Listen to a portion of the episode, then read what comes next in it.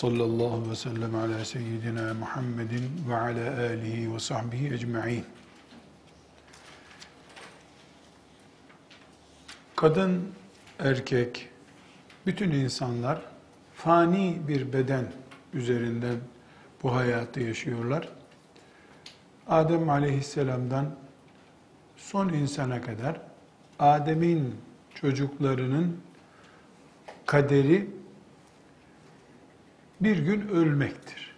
Bu bir gün ölmek keşke ne zaman olduğu bilinseydi ne kadar rahat ederdik. Hiç olmasın 10 günüm kaldı, 9 gün rahat yaşardı insan. Ama kader, Allah'ın kaderi bunu gizli tutmayı tecelli ettirdi. Gizli olduğu için de insan mesela 98 yaşındayken bile dişi ağırsa dişçiye gidiyor. E sen hep iyi olsan bu dişin iyileşse bile artık ekmek ısıracak miden kalmadı denmiyor. Denmemesi de gerekiyor. Eskiden doğar doğmaz çocuklar doktorluk olurlardı. Doktorla ilgilenilecekleri bir süreçte olurlardı. Şimdi e, gelişen teknoloji ve tıp sayesinde çocuklar doğmadan önce anne rahminden itibaren e, tıbbın kontrolü altına alınmaya çalışılıyor. Son gününe, son nefesine kadar da insan sağlıklı ve afiyetle yaşamak istiyor. Esasen buna biz hadis dilinde afiyet diyoruz. Afiyet, hani yemek yiyene de afiyet olsun deniyor ya. Ne demek? Yani bu yemek sana sorun olmasın, sağlığına yarasın demek. Afiyet. Efendimiz sallallahu aleyhi ve sellem bizim esasen afiyet peşinde olmamızı emretmiştir. E, Salullahel afiye buyuruyor. Allah'tan afiyet isteyin. Bela, sıkıntı, hastalık, her şey afiyetin aksidir. Afiyette olmak arzu ederiz. Allah'tan bunu murad eder, isteriz. Ama insanın bahtında hastalık vardır. Dolayısıyla belki 10 yaşında bir çocuk hastalık korkusu taşımıyordur. Ne olduğunu bilmediği için hastalığın. Daha önceki hastalıklarını, öksürüklerini vesairesini unutacak yaşta olduğu için. Ama ergenlik yaşından veya rüşt halinden sonra mesela bir 20-25 yaşından sonra insanın dişi ağırsa aklına ölüm geliyor. Beli ağırsa kafam kopacak zannediyor. İnsan yaşamaya daha çok tutunmak istiyor. Daha yoğun insan hayatta kalmak arzusuyla yaşıyor. Bu yüzdendir ki bu girişi neden yaptığımı izah edeyim. Bu yüzdendir ki kadim zamanlardan beri yani bu asrın icadı değil, kadim zamanlardan beri insanlar bir doktorun kendisine yakın olmasını isterler hep. Bu neden nedir ki tıp, tababet, yani tıp mesleğin adı, tababet de onu icra etmek demek. Tababet, bütün insanların beğenisindeki bir meslektir. Herkes onu ister. Doktor olmak, tabip olmak her çocuğun mesela hayalidir. Belli bir yaştan sonra, belli bir e, mesleğe geldikten sonra artık insan e, olamayacağını, doktor olmasının mümkün olmadığını anlayınca bu işten vazgeçer arzusundan. Ama her halükarda her insanın bir doktor olma ya da en azından bir doktora yakın olma arzusu vardır. Şimdi mesela şöyle söyleyeyim. E, emekli bir insanın hiçbir sağlık sorunu olmadığını düşünün. E, işte filan şehirden ev alacak. İki ev gösterin ona. Birisi devlet hastanesinin 100 metre yakınında olsun. Öbürü de 5 kilometre ötesinde olun. Hangisini istiyorsun diye bir sorun. Bakın fiyatından, evin oda sayısından önce nasıl hastaneye yakın olanla ilgilenecek. Çocuk bunu anlamaz. Çok genç, böyle boş hayat yaşayan, hayatında kıymetini bilmeyen, dünya ve ahiretinin değerini anlamayan birisi için belki böyle bir sorun olmaz ama yaşlı başlı, çoluk çocuk büyütmüş bir insan kendisini hastaneye yakın hisseder. Çok ince bir hesap yapılsa onun hasta olma nedeni de o hastaneye yakın olma arzusudur zaten. Psikolojik olarak da kendisini hastalığa hazır hale getiriyor. Çünkü insan hasta olmaya inandırdığı zaman kendisini yapacak bir şey yok. Hasta olur. Bu sebeple e, birinci sonuç olarak diyoruz ki insanın hastalık ve doktorluk e, romanı bitmez bir romandır. Adem Aleyhisselam zamanında belki devlet hastanesi, diş hekimliği falan yoktu. Ama onlar da hasta oldular. Çünkü beden çürümeye mahkum, sakatlanmaya, eskimeye, arıza yapmaya mecbur bir bedenimiz var. Böyle yaratmış Rabbimiz. En güzel, en iyi yaratmış. Buna hiç itirazımız yok. Böyle. Amenna billah ve radînâ bimâ hakamallah. Bitti. Böyle. Bundan sonra bir itiraz yok. Burada ana fıkıh konumuz değil ama özellikle e, bir e, dipnot olarak alabilirsiniz. Sırf bu girişini yaptığım gerekçe yüzünden şeytan bizim hayatımızı ifsad etmek için bir, bir yığın planları olan şeytan sürekli doktorları yukarıdan bakan insanlar olarak tutar. Onları bu hale kışkırtır. Yani görünürde e, doktorlar mesela insanların canları ile ilgileniyorlar. E, yani büyük hizmet yapıyorlar. E, dua alıyorlar, teşekkür alıyorlar. Doktorun da nazik, merhametli e, olması gerekir gibi bir his var. Şüphesiz e, böyle olanı da var. Allah onlardan razı olsun. İnsana hizmet ediyorlar çünkü. insana hizmet oranı yaklaştıkça bir işin değeri de artıyor demektir. Şimdi ama büyük oranda da doktorlardan ne şikayetin var diye soru sorduğun zaman hastalara hastalık sebebiyle veya hasta yakını olduğu için hastanede doktorla irtibat halinde olana ne şikayetiniz var? Bir, bir derdiniz var mı diye sorduğunuzda cevabı hazırdır. Ya o konuşmuyor doktor benimle. Sorduğuma cevap vermiyor. İşte üç kelimelik bir cevap veriyor. Sen tam bir şey diyecek zannediyorsun, tamam çıkabilirsin diyor. Yani hasta kendisini becerebilse doktorun kucağına koyacak. 60 yaşında adam doktora diyecek al beni kucağına okşasana beni diyecek. Yani o kadar yakın olmak istiyor.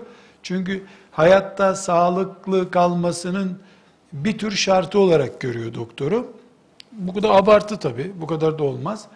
Doktor da burasına kadar gelmiş, illallah etmiş. Herkesi kucağına alsa, 60 yaşında günde 50 kişiyi kucağına alsa, adam diz romatizmasından çökecek gidecek bu sefer. O da doktorluk olacak. Ama bir yandan da insanlığın e, buna ihtiyacı var.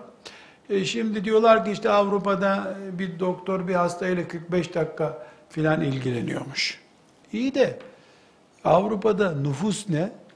Ee, bizim topraklarımızda nüfus ne? Nüfus yoğunluğu yok. Kıtlık çökmüş, insan kıtlığı çökmüş topraklar. 20 tane doktor koca bir kasabayı Avrupa'da yetiyor, artıyor.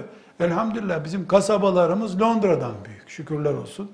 Biz ümmeti Muhammediz. Çoğalmak için varız. Onlar yok olmak kaderleri. Yok olup gidecekler. 20 doktor onlara yeter. 20 doktor bizim bir kasabamızın işini görmez. Bu sebeple doğal bir refleks var doktorlara karşı. Doktorların da çok doğal bir refleksi var. Yani nasıl katlanacaksın ki? Mesela ben de e, dersimizi uzatıyoruz ama işin psikolojik boyutunu oturtmak istiyorum burada. Yani elhamdülillah bir hastalıktan dolayı doktor görmedim henüz. Dilerim Allah ellerine düşürmeden ruhumu alır. E, ama e, her halükarda hastanelerde bulundum. Hastalarım oldu. Annem, babamdan dolayı, diğer hastalarım, çocuklarımdan dolayı. Belli şeyler e, çok dikkatimi çekiyor. Mesela çocuk doktorun önünde sıra bekleniyor. Özele de gitsen, tüzele de gitsen sıra beklemen gerekiyor. Çocuklar hep hasta çünkü. Şimdi benim kucağımda benim çocuğum kıvranıp duruyor. Çocuk ağlıyor, sızlıyor. Akşam uyumamış, iki gündür annesi uyumamış, ben uyumamışım. İşte sıra almışız, bekliyoruz orada. Birisi geliyor, benim çocuğum çok hasta diyor, ben geçebilir miyim önce diyor. Bizimki Luna Park'a geldi sanki, oynamaya getirdik bizimkini. Şimdi orada ne yapıyor insan demek ki? E, muhakeme gücünü kaybediyor. Bir insana, ben de babayım, hanımım da orada, o da anne, benim çocuğum da görüyorsun, bir torba gibi, poşet gibi olmuş çocuk. Kıvranmış, kalmış. Mecali yok çocuğun. E seninki hasta da bizimki ne? Demek ki orada insan muhakemesini kaybediyor. Böyle bir şeyi teklif etmek ayıp bir defa. Ben orada doktorla muhabbet etmek için gelmiş olsam, çay içmeye gitmiş olsam, haklı olarak beyefendi siz sonra görüşürsünüz. Bu çocuk hasta diyeceksin. E senin çocuğun benim çocuğumdan niye kıymetli? Bu çok önemli bir şeyi söylüyorum. Yani insan hasta olup doktorluk oldu mu o onurunu, kimliğini, şahsiyetini, her şeyini kaybediyor. Hele benim şahsi kanaatim, kendi çocuklarımdan da bunu gördüm. İnsan kendisi hasta oldu mu, diyelim ki 10 şahsiyetinden 7'si 8'i kayboluyor muhakeme gücü. Ama yavrularından birisine bir şey olduğu zaman bu rakam sıfırlara doğru iniyor. Hiç akıl, muhakeme bir şey kalmıyor. Mesela ciddi hastalığım varken ben araba kullanırım, çekinmem. Yani doktorun yasakladığı bir pozisyon yoksa, yani hastalık, dişim ağrıyor diye ben arabayı kullanırım yani. İdarem, direksiyon hakimiyetime bir şey olmuyor ama çocuklarım hastalandığı zaman araba kullanamıyorum. Zafiyet basıyor beni. E, taksiyle gitmek istiyorum. Yani ücretli taksiyle gideyim istiyorum. E, hastalığın insanı bir psikoloji olarak nasıl ezdiğini örneklendirmeye çalışıyorum. Bunun karşılığında insan beyaz önlüklü bir doktorun karşısına gittiğinde e, doktorun ah seni bekliyordum merak etme buradan seni sağlam çıkaracağım filan demesini bekliyor. Bir de doktor bir hastayla bir şeyle görüşmeye başladı mı telefonla insan sınır küpü oluyor. İyi de sen de yarın o doktoru arayacaksın. Bu ilacı kullandık fayda etmedi. Başka mı alacağız diye soruyor. O zaman doktorun telefona çıkmasını istiyorsun. Sen muayenedeyken çıkmasını istemiyorsun. Başkasıyla konuşmasını istiyorsun. Bir handikap bu. Çözülür mü? Çözülür tabii zamanla. Bugünkü e, işte doktor sayısı Türkiye'de 120 bin civarındaymış.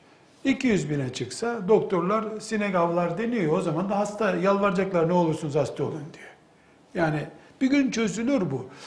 Ama insanın zafiyeti çözülmez. İnsan zayıf. İnsan eli kolu e, ilaca, doktora mahkum ölümden korkuyor çünkü.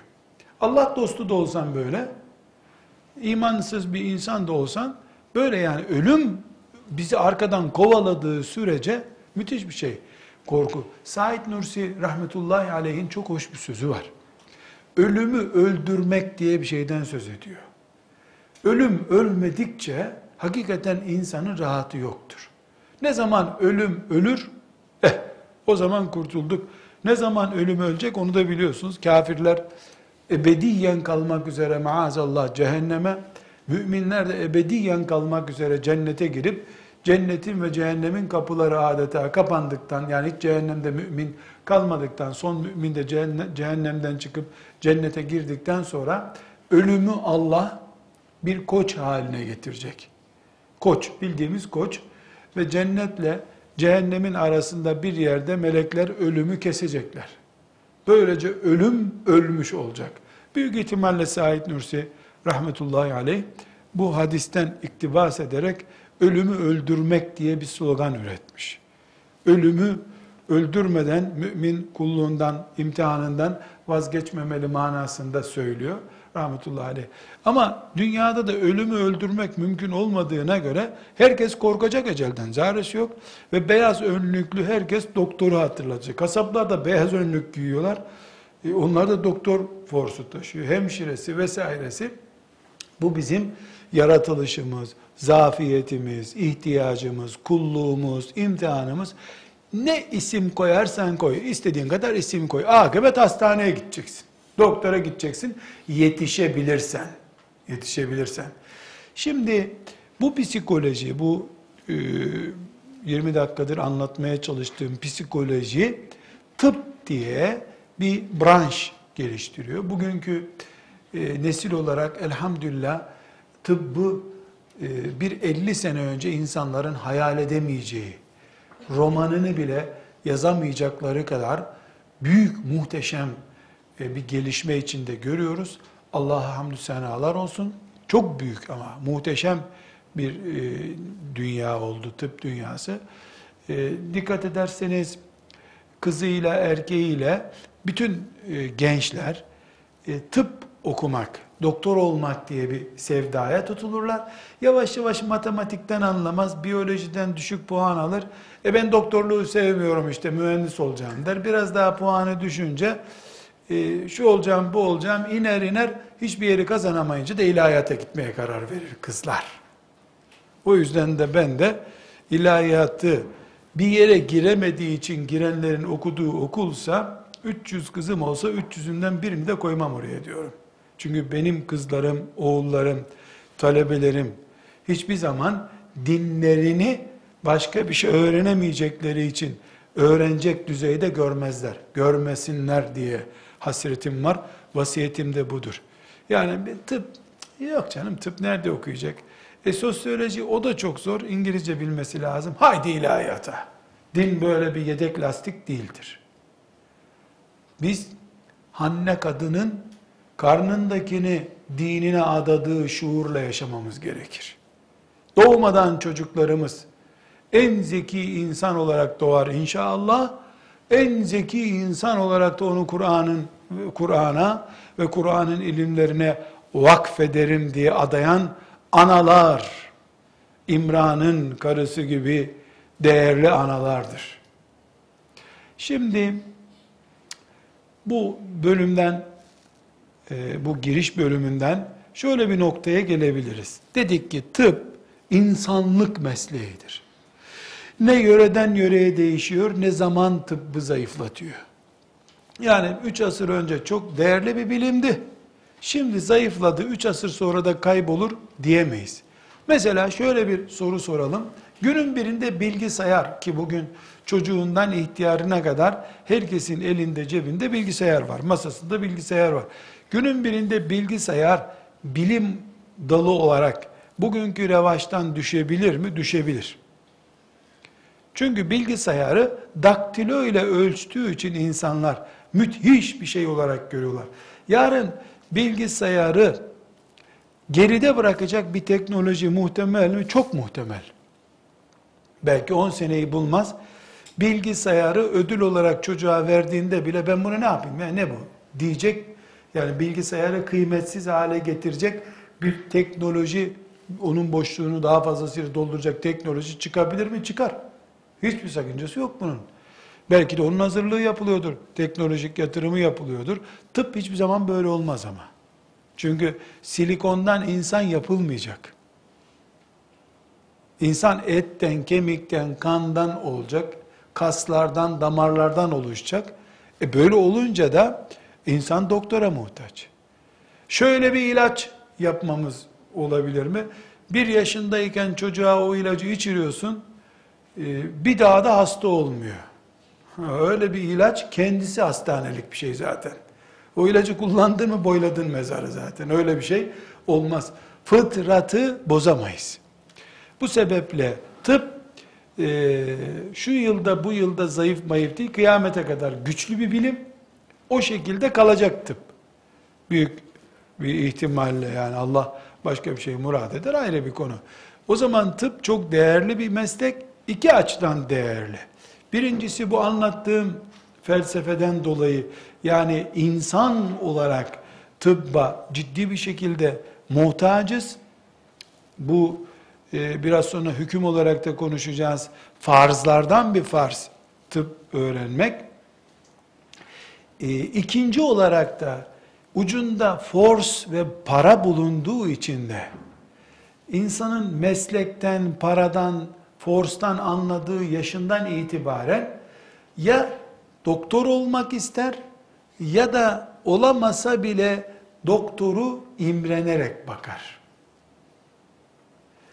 Bu iki neden yani zorunlu olarak tıbba muhtaç oluşumuz bir, ikincisi doktorluk paraya çok yakın ve bol para kazanan ve insanların doktor bey, doktor bey diye hitap ettikleri bir meslek olduğu için e, ciddi bir şekilde insanlar e, doktorluğa özenirler.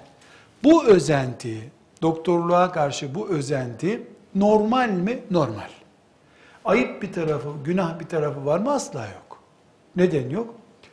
E niye olsun ki? Allah bile bile bu meslekleri bu şekilde kulların arasına koydu. O koydu zaten. E, tıbbın ana kurallarını da kullarına ilham eden Allah Teala'dır. E niye bunda bir sakınca olsun ki? Ama e, mubah, helal, hatta farz diyeceğimiz bir şeyin elde edilişinde sıkıntı olursa o zaman devreye e, haramlar veyahut da işte sakıncalar girer. Burada bizim konumuz şu, kadın tabiplik e, yapması gerektiğinde şeriatımızın karşısına çıkardığı kurallar nelerdir? Ya da şöyle diyelim, e, kadın doktor olur mu? Olmalı mıdır? Olunca nasıl olmalıdır? Sorumuz bu olsun. Bu soruya girmeden, yani cevabına girmeden e, ikinci bir ön söz daha yapmam gerekiyor. Bu da şudur hanımefendiler. Şimdi bir doktorun yetişmesinin ana basamaklarını sayalım. Bir, e, bugünkü ve önceki eğitim sistemlerinde matematiksel zekası, yani sayısal denen zekası ağırlıklı olan e, gençler, tababet mesleğini hem yapabiliyorlar hem de zaten e, tabip yetiştirecek kurumlar bu tür meslek e, zeka türünden e, gençleri alıyorlar. Birincisi bu. İkinci olarak tabiplik eğitim süresi açısından bütün dünyada en uzun eğitimi olan meslektir. Normal tıp fakülteleri bizim Türkiye'yi baz alarak konuşalım.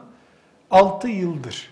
6 yıl eğitim veriyor. Eğer bir de yabancı dil eğitimi falan veriyorsa belki de 7 yılda çıkıyor. Ama 6 yıl ortalama. 6 yılda bir insan e, stajyer doktor olarak çıkıyor. Ama sizin muayene olmaya gideceğiniz bir doktor olmuyor gene o. Kim oluyor? Tıp fakültesi mezunu en iyi ihtimalle aile hekimi falan olabilecek. İşte her ilacı yazmaya da hakkı yok. Normal vatandaşa göre çok şey biliyor. İnsan anatomisini tanıyor. E, tırnakla et arasındaki farkı biliyor. Bu kadar. Yani 6 yılda bu öğretiliyor. iğne yapması öğretiliyor. E, tıpla ilgili yasalar öğretiliyor diyelim. Ama mesela e, bir kalp krizi tedavisi yapamıyor. Bir göz muayenesi yapamıyor. Yani ne gibi? Teşbih anlaşılsın diye söyleyeyim. Çoğunuz bildiğinizden dolayı hafız gibi. Hafız. Yani Kur'an-ı Kerim'i baştan sona ezber biliyor. Tamam çok güzel, alim değil ama. Fetva soramıyorsun. Ya sen hafız değil misin? Hafızım. Bu caiz midir ne bileyim. Gibi benzetme yapmak için söyledim. Sonra bu 6 yıldan sonra genelde 5 yıl olan uzmanlık imtihanına giriyor. Ee, bir araştırma hastaneleri diye bir yapı var veya üniversitelerin fakülteleri var. Oralarda ortalama 5 yıl e, imtihanı kazanıp bitirebilirse 5 yılda kazanaması artık herhalde 6 yılda e, bir dalda uzmanlık eğitimi görüyor. Şimdi normal lise eğitiminden sonra 6 yıl normal tıp eğitimi, 5 yılda ortalama en azından uzmanlık eğitimi bir doktorun doktorluk diploması alıp muayenehane açması 11 yıl. 11. Şimdi bu girişi niye yaptım? Ben doktorların sendikası adına konuşmuyorum. Biraz sonra fıkı bir yere dayandıracağız. Bu dayandıracağımız şeyin ne, gerekçelerini anlatmaya çalışıyorum. 11 yıl zaman açısından tıp eğitimi en uzun eğitim dedik. 11 yılda bir diploma alıyorsun, şimdi dişini çekebilirsin diyor. Gerçi diş eğitimi bu kadar yüksek değil. Dış diş tedavisinin sadece diş bakım bölümü yani çene cerrahlığının girmediği bölümü o kadar uzun sürmüyor. Normal fakülte gibi bitiyor. Ama onların da bıçak kullanan yani anesteziyle ameliyat yapacak bölümü onlar da bu sefer ilave eğitim görüyorlar. Öbürü sadece diş çekiyor, matkapla deliyor, alçıyla malçıyla boşluklarını dolduruyor ağzın. Yani o dişçilik bir bölüm. Şimdi zaman olarak çok uzun bir. İki, tıp ilmi eğitim olarak da gerçekten zor. E, kağıt üzerinden tarih kitabı okunur gibi doktor olunmuyor. Yani 100 cilt kitaptan imtihana giriyorsun, onları becerirsen doktor oluyorsun, yapmıyorlar. Olmaz zaten. Bir e, dişçinin veya işte bir kardiyoloğun, e, damar uzmanının binlerce hastanın üzerinde deneme yapması lazım. Binlerce hastanın. O kadar ki tabip hazik deniyor. Yani ehil, uzmanlaşmış. Hastasını gözlerinden tanıyan doktora doktor deniyor aslında. Hastasını gözlerinden tanıyabilecek hale gelmesi de bir doktorun 3 sene, 10 sene hastanede oturmakla, kitap okumakla olmuyor. Hastanelere gelen hastaları hocalarının nezaretinde şunu yap, bunu yap. Bir sürü hastaya da yanlış işler yapıyorlar o arada. Ama e, mecburen de öyle olması gerekiyor. Eğitim görüyor çünkü bu. Bu süreç de sıkıntılı bir süreç. Çünkü e, yüzde yüz şeriat kaidelerine göre bir devlet oluşturmuş olsak bile o devlet çok güçlü fıkıh kaidelerine göre e, kurulmuş bir araştırma hastanesi kursa bile erkek kadın karışımının yüzde yüz önlenebildiği bir hastane kurmak mümkün değil. Nasıl mümkün değil? Yani elbette devasına kadın hastanesi yazılır. Her branştan da kadın ve erkek ayrı ayrı doktor yetiştirebilirsin. Tamam. E peki bir hastalık bu doktor adayı kadın 4 sene 5 sene uzmanlaşıyor. Onun bulunduğu yani Çorum'daki tıp fakültesinde mesela orada uzmanlaşmak için bekliyor. Şimdi mesela filan hastalığı o hastalık uzmanı olan hoca, doktor, bunlar hoca diyorlar büyüklerine. Hoca e, talebelerine öğretecek. Mesela kadın göğsü hastalığı diye bir hastalık var. Bunu öğretecek. E şimdi burada erkek mi getirip tatbik edecek bunu? Göğüs hastalığı böyledir diye. Ya diyecek ki erkekler kadınların göğüs hastalıklarını öğrenmesinler. Ya da kadın hasta gelecek, göğüs hastası. Genel cerrahi hocası hemen talebelerini çağıracak. Kız erkek gelin bakın bu memelerin etrafında bakın kızarıklıklar olmuş. İşte bu dan, damardan, şuradan nasıl anlatıyorlarsa ben hiç rastlamadım bilmiyorum da. İşte bu şundan geldi, bundan geldi. Şurayı kesersen, burayı doğrarsan olur diyorlardır herhalde. Nasıl diyorlarsa. E şimdi yüzde yüz kadından tecrid edilmiş erkek hastanesi, yüzde yüz erkekten tecrid edilmiş e, kadın hastanesi kurarsan, bu e, insan kelimesiyle uyumlu bir branşta yer bulamayız buna. E, üç sene, dört sene sonra bu talebe mezun olup gidecek. Hadi İstanbul'daki Çapa Hastanesi'ne günde bin çeşit hasta geliyor. Talebeler orada hasta görmekten bıkıyorlar zaten. Ama Anadolu'daki bir hastaneye, e, mesela İstanbul'daki Çapa'ya e, kanserin filan bölümünden senede bin hasta geliyordur. Bu e, Çorum'daki filan yerdeki Anadolu'daki bir fakülteye 10 senede 10 hasta gelmiyordur o hastalıktan. Şöyle bir örnek vereyim. Çok yakın zamanda başıma geldi.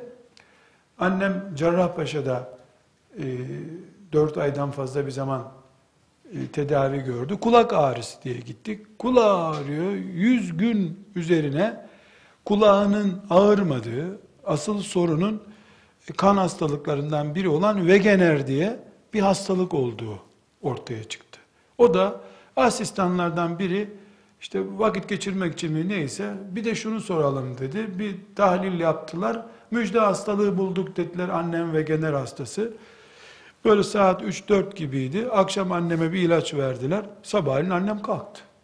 Halbuki biz o arada annemin mezar yerini bile ayarlamıştık. Yani annem vasiyetlerini yaptı filan. Tamam daha tedavisi yok.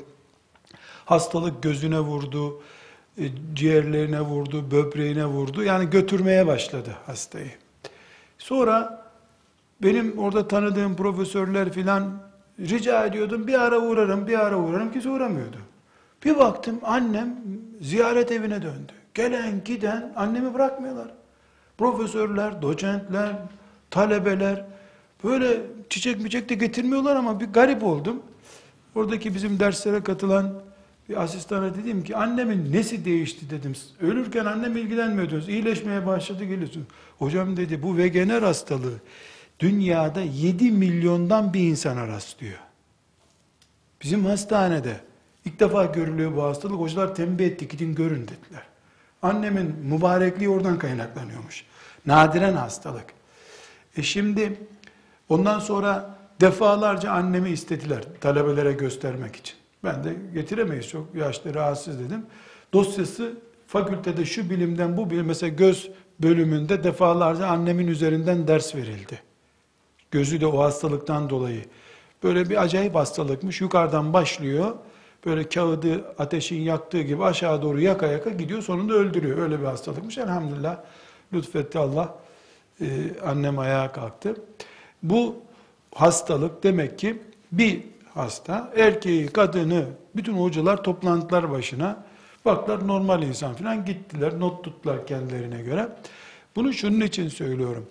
Mesela İstanbul olduğu için, Cerrahpaşa gibi büyük bir fakülte hastanesi olduğu için işte 7 milyonda bir rastlayan hasta oraya rastladı. O dosya fotokopilerini çektiler, birbirlerine gösterdiler, tahlillerini, süreci izlediler.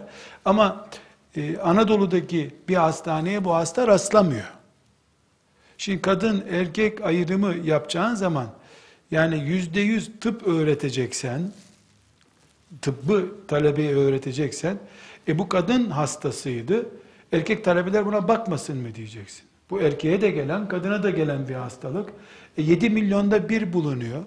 Talebe 10 sene sonra mezun olunca biz seni çağırırız gel bu da hastalık rastlayınca mı diyeceksin. Demek ki tıpta tıp mesleğinin tahsilinde bir zorunluluk kuralı konması gerekiyor. Zaruret diye bir şey var tıpta. Mühendislik gibi değil bu. Sıradan bir memurluk gibi değil. Ben bunu çok dolaylı e, örnekle anlattım. Ama şimdi burada otursak 100 tane bu zorunluluğun farklı boyutlarla nasıl karşısına çıkabileceğini bir doktorun 100 tane daha örnek sayabiliriz. Herkes de böyle örnekler bilir. Yani bu şu demek değil. Madem zorunluluk var, herkes işine başına baksın. Böyle bir şey demiyorum. Yani bir noktaya kadar e, tedbir alabiliyorsun. O noktadan sonra insanın o en baştan beri bahsettiğimiz tıbba mahkumiyeti karşına çıkıyor. Elbette bu e, mo madem öyle aç kapıları denmeyecek. Ben anlamam. Kıyamete kadar haram böyle haram kalacak da denmeyecek. Şeriat kendisi zaten ruhsatları koyuyor. Sıkışırsanız şuraya kadar serbestsiniz diyor. Zaruret fıkhı diye bir fıkıh konuşacağız inşallah ileride. Zaruret neye deniyor? Nasıl uygulanıyor?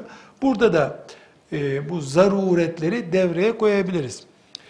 Bir başka basamak daha, e, doktor mezun olduktan sonra bu mezuniyeti esnasında doktorun e, tıp mesleğini icra ederken de e, belli zorluklar var. Mesela e, en basit e, doktorlarla çok fazla aşırı neşir oluşumuzdan talebe arkadaşlarımız, derslerimize katılanlardan e, intibalarımı özetleyerek söylüyorum. Mesela e, tıp talebesinin nöbet diye bir e, zorunluluğu var. Yani uyku açısından, zaman açısından e, sabah 8, akşam 5 gidip gelmiyor doktor. Belli bir yaştan sonra, belli bir seviyeye geldikten sonra memur gibi sabah gidiyor, öğlende dönüyor belki ama bilhassa talebelik yıllarında diplomasını alıncaya kadar işte haftanın belli günleri, ayın belli günleri, nasılsa takvimleri oturup onlar e, nöbet tutmaları gerekiyor. Bu nöbet, gece nöbeti insanın alabora olması demek. Yani üç gün uyuyorsun, bir gün uyumuyorsun. Sonra gündüz bir daha uyumuyorsun. Mesela nöbetçi oldukları zaman zannediyorum 30 saatten fazla ayakta kalıyorlar. Kalmaları gerekiyor. Yani yasaları öyle, kuralları öyle. Ee, bayan açısından biz fıkıh konuşacağız. Tıpta zorunluluk derken bunu da konuşuyoruz. Mesela başka bir zorunluluk, bayan ol, erkek ol, acilde bir doktorluk vaka var. Ee, ne kadar bayan veya erkek doktor hastanın avretine e, bakmak, tutmak açısından kendisini koruyabilecektir. Yani hep insanların omuzları ağırmıyor ki omuzuna merhem sür diyeceksin hemşireye. Her yeri ağrıyor insanın, her yerinin tedavi edilmesi gerekiyor. Hatta hiçbir sorun yokken tepeden tırnağa bir insana sağlamlık raporu verilmesi gerekiyor. E bu sağlamlık raporunda gözlerine bakıp sağlamlık raporu vermiyorsun. Yani e, tıbbı uygularken de tıbbı uygularken de büyük bir zorluklar var. Bu zorlukların telafi edilip olmaz bunu böyle bu tarafa koy diye alınıp konacak kadar kolayları var. E, o şekilde olmayacak mecbur yoğun e, bakılması gereken boyutu var. Her halükarda tıp zorlu bir meslektir. E, dolayısıyla fıkıh açısından doktorluğu ilgilendiren bölüm bir zorunluluklar diyeceğimiz kurallarla öğrenilmeli. İki, bu iş kadın boyutuna taşındığında zorluğun üstüne bir zorluk daha çıkıyor bu sefer. Şimdi ona da değineceğim. Sırf bu yüzden benim talebe arkadaşlarım diyelim, bakıyorum hep çocuk doktoru olmak istiyorlar. Ee, bir tanesine dedim niye çocuk doktoru olmak istiyor? En dertsiz hocam dedi, en dertsiz. E niye dertsiz dedim. Yahu dedi kadın erkeği yok dedi. İki yaşında çocuğun neresi dedi kadın erkek olacak. Ben olsam böyle konuşmam dedim. Genelde çocukları anneleri muayeneye getiriyor. Annesiyle konuşacaksın mecburen dedim. Tüh mesleksiz kaldım dedi. Ya böyle basit düşünmeye gerek yok onu anlatmak istiyorum. Ama e, jinekokta olmamalı Müslüman bir erkek. Ürolog ol. Onu da kadınlar seçsinler. Ama ne hikmettir? Yani kadın hastalıkları uzmanlığını da erkekler tercih ediyor, kadınlar tercih etmiyorlar. Niye? Nöbeti çok. Ondan sonra zırt pırt çağırıyor hasta, gel acil diyor. Ee, Yani insan varken dert var demektir. İnsan gitmeden dert gitmeyecek demektir. Her halükarda biz tıbbı kolay bir meslek görmüyoruz. Tıbbın fıkhı da kolay değil. Kadının varlığı zorluk demek zaten. Dolayısıyla zor olan işin üstünde zorluktur kadının fıkıh, tıbbının fıkı incelendiğinde. Burada bir paragraf daha açmamız lazım. Türkiye gibi laik bir ülkede, laikliği din edinmiş bir ülkede, Müslümanların kadın doktor yetiştirmesinin ormanda geyik avlamak kadar kolay olmadığını herhalde hepimiz son zamanlarda anladık zaten. Bir dönem Müslümanların kızlarının okullarda başını örtmesi diye bir sorun vardı. Müslüman e, aileler kızımızın e, tıp fakültelerinde başı açılır diye kızlarını tıp fakültelerine göndermek istemediler. Çok köylüce, kısır bir bakıştı bu. Çünkü Müslümanların başörtüsü diye e, takıldıkları sorun, insanın vücudunun ne kadarı başı? Yüzde kaç baş? Yüzde onu baştır belki, yüzde doksanı baştan aşağısı. Baş örtülünce, ki şu anda mesela başın örtülmesinde sıkıntı yok kızlar açısından, baş örtülünce İslam geldi zannedildi. Halbuki baş örtülünce İslam'a sıkıntı geldi. Çünkü başı örtülü, ruh açık, akıl açık bir nesil baş örtüsüyle İslam'ın gelmesini sağlamadı. Bu başının açılmasını istiyoruz manasında değil herhalde. Herhalde onu konuşmuyoruz. Laik bir ülkede, laikliği din edinmiş bir ülkede, tıp fakültesinde veya filan fakültede Müslüman bir kızın eğitim görmesi, hani dedik ya tıp zor, kadın için zor, üçüncü zorluk bu. Bu üçüncü zorluk. Bütün bu üç zorluğun üstüne Müslümanın himmeti, heyecanı yüklenince, din ve dava aşkı, yaptığı meslekten ibadet sevabı kazanma heyecanı yüklenince, Müslüman kızlarımızın tıp okuyup Müslüman doktor olmalarını tavsiye ediyor muyuz diye bir e, noktaya gelirsek deriz ki Müslümanların kızları Müslüman olmayanların doktorluğuna muhtaç olmayacak kadar muhakkak e, tıp okumalıdırlar, doktor olmalıdırlar. Dördüncü bir basamak, e, yaklaşık olarak asgari 40 seneden beri talebelik, okuma ve benzeri konularla ilgileniyorum. E, bir teşkilatların içinde ilgileniyorum. Bir önceki derslerde de zikretmiştim. İslam'dan taviz koparmak için, haramlara karşı ruhsat almak için herkes e, kızımızı okutalım. Erkek doktorlara muayene olmaktan kurtarsın Müslüman kızlarımız diye bir parola bulmuş. O parolayı böyle asıyor. Kızını onun için fakülteye gönderiyor. Mesela e, fetva meclisimize gelen kız talebelerin sorularından da görüyorum. Hocam niye karşı çıkıyorsunuz? Ben dinime hizmet edeceğim diyor. Benim derdim para kazanmak değil. İşte doktor ben beyaz önlük için değil, cihat önlüğü için okuyorum diyor. E ben de cevap olarak diyorum ki bu ve şu çıkışlara karşı senin kalbindekini Allah bilir. Senin kalbinde kötü niyet var. Haşa sen münafıkça bunu söylüyorsun diyemem ben sana. Bu sözün ne kadar güzel. Cihat niyetiyle, ibadet niyetiyle Müslümanların çok çocuğu olsun. Dün daha e, bir kızımız e, niye bu fakültelerde e, diretiyorsun kızım diye sordum. E, dedi ki ümmeti Muhammed çoğalsın diye dedi. Yani sen Bu diplomayı alırsan ümmeti Muhammed çoğalmış mı oluyor? Senin diploman bir milyar mı sayılıyor? E yok dedi hocam dedi nesil yetiştireceğiz dedi. Kaç yaşındasın dedim 27 dedi. Evli misin dedim yok dedi. Ne zaman evlenmeyi düşünüyorsun dedim. Hiç aklıma gelmedi dedi. Demek en erken 3 sene sonra evleneceksin.